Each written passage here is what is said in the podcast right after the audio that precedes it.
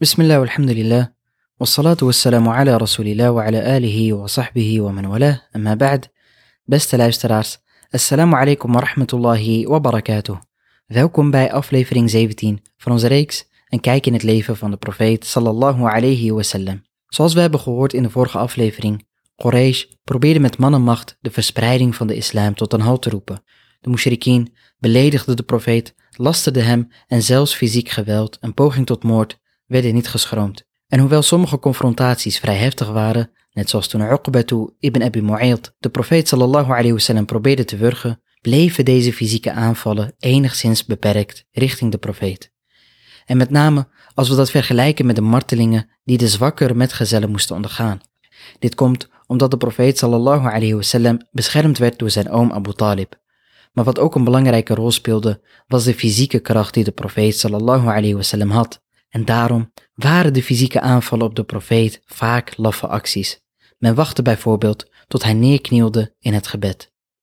Voor wat betreft de metgezellen die niet uit vooraanstaande families kwamen en tot de lagere klasse van de samenleving behoorden, waren die mishandelingen hevig.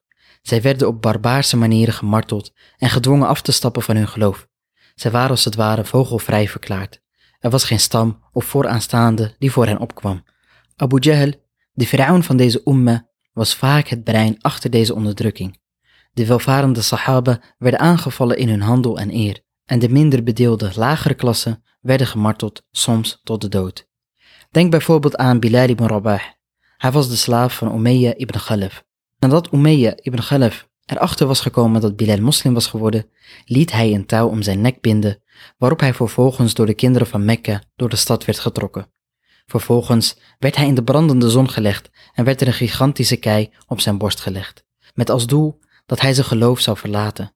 Desondanks bleef Bilal standvastig, terwijl hij hevig gemarteld werd, bleef hij vasthouden aan zijn geloof en dat er maar één werkelijke God is.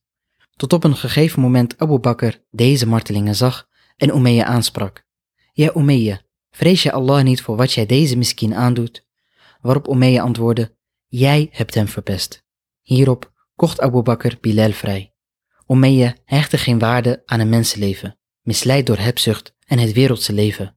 Het leven van een slaaf stelde voor hem niks voor, terwijl Abu Bakr as-Siddiq, die ook tot de vooraanstaande van Quraysh behoorde, geen waarde hechtte aan status en afkomst.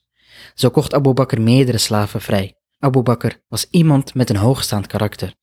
Deze goede manieren zorgden ervoor dat mensen van hem en het geloof hielden. Ook Abu Bakr kon niet ontkomen aan het kwaad van de mushrikeen. Zo werd hij vastgebonden met Talha ibn Ubaidillah door Nofel ibn Adawiyya.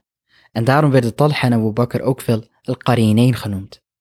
Een ander verhaal van een gelovige die vrijgekocht is door Abu Bakr is het verhaal van Zanira al-Rumiya. Zij werd zo erg gemarteld dat zij blind werd. Waarop de mushrikeen zeiden dat hebben Laat en Uzza bij haar gedaan. Oftewel, omdat zij de islam heeft omarmd, hebben de afgoden Laat en Uzza haar gestraft.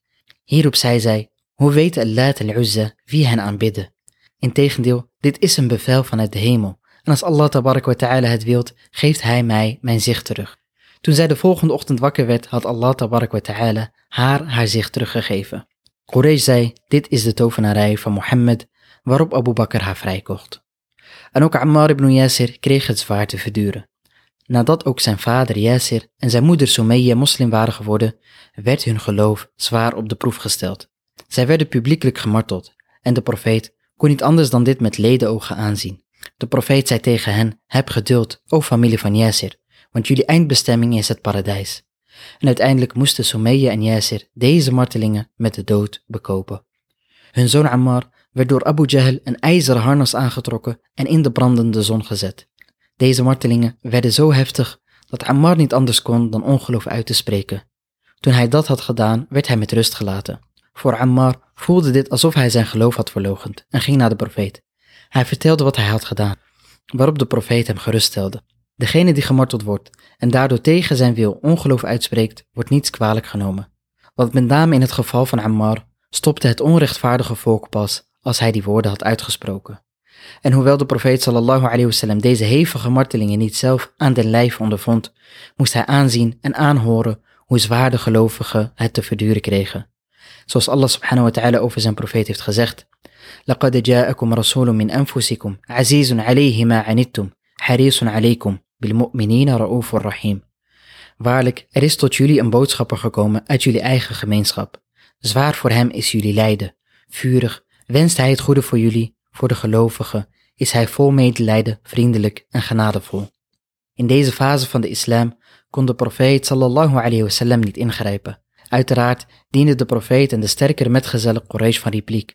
Maar in deze beginfase kon men niet overgaan tot de aanval. Elke provocatie zou leiden tot nog meer martelingen. De profeet moest met wijsheid omgaan, vooruitkijken en nadenken over de toekomst. Hij wist dat Allah hen uiteindelijk de overwinning zou schenken. Dus in de tussentijd kon hij niet anders dan blijven uitnodigen naar het ware geloof en zijn metgezellen aansporen tot geduld. Zoals Allah subhanahu wa ta'ala heeft gezegd in de Koran: أم حسبتم أن تدخلوا الجنة ولما يأتكم مثل الذين خلوا من قبلكم مستهم البأساء والضراء وزلزلوا حتى يقول الرسول والذين آمنوا معه متى نصر الله ألا إن نصر الله قريب Of denken jullie dat jullie het paradijs zullen binnentreden zonder jullie hetzelfde als degene die voor jullie waren is overkomen? Zij werden getroffen door zware armoede en ziekte en waren zo geschokt dat zelfs de boodschapper en degene die ook met hem geloofden zeiden, wanneer komt de hulp van Allah? Jazeker, de hulp van Allah is nabij. En wellicht kunnen velen in deze tijd wijsheid en moed halen uit de verhalen van deze helden. Als moslims zien we het onrecht in de wereld en moeten we aanzien hoe onze broeders en zusters worden onderdrukt. Weet dat wij nooit meer medeleven en liefde dragen voor de gelovigen als de profeet. En toen de profeet beproefd werd met het leed dat zijn metgezellen werd aangedaan, bleef de profeet standvastig vasthouden aan het geloof en keerde hij naar Allah en hoopte hij geduldig op betere tijden waarin hij wel in actie kon komen. Want ondanks het excessieve geweld en onderdrukking bleef de islam groeien in getalen. De onderdrukkers waren verbaasd over de kracht van deze gelovigen. Want wie was er nou daadwerkelijk sterker? Abu Jahl of Sumayya, de moeder van Ammar, die als eerste martelares stierf? En wie was er edeler? Umayya ibn Khalaf of Bilal ibn Rabah, de gebedsomroeper en trouwe metgezel van de profeet? Allah heeft over de mushrikin gezegd, Inna alladina ajramu kanu min alladina amanu yadhakun. Waarlijk, tijdens het wereldse leven lachten de zondaren de gelovigen uit. Vervolgens zegt Allah tabarak wa ta'ala, وإذا رأوهم قالوا إن هؤلاء لضالون وما أرسلوا عليهم حافظين فاليوم الذين آمنوا من الكفار يضحكون على الأرائك ينظرون هل ثوب الكفار ما كانوا يفعلون En als zij hen zagen, zeiden zij, waarlijk, zij zijn zeker afgedwaald, en zij zijn niet als bewakers over hen gezonden. Maar op deze dag zullen de gelovigen over de ongelovigen lachen. Op hoge rustbanken kijken zij toe. Worden de ongelovigen niet vergolden voor wat zij deden? De boodschapper van Allah wist dat hij zelf niet fysiek kon ingrijpen om de metgezellen te beschermen. Dus kwam hij met een oplossing die uitkomst bood voor zijn metgezellen.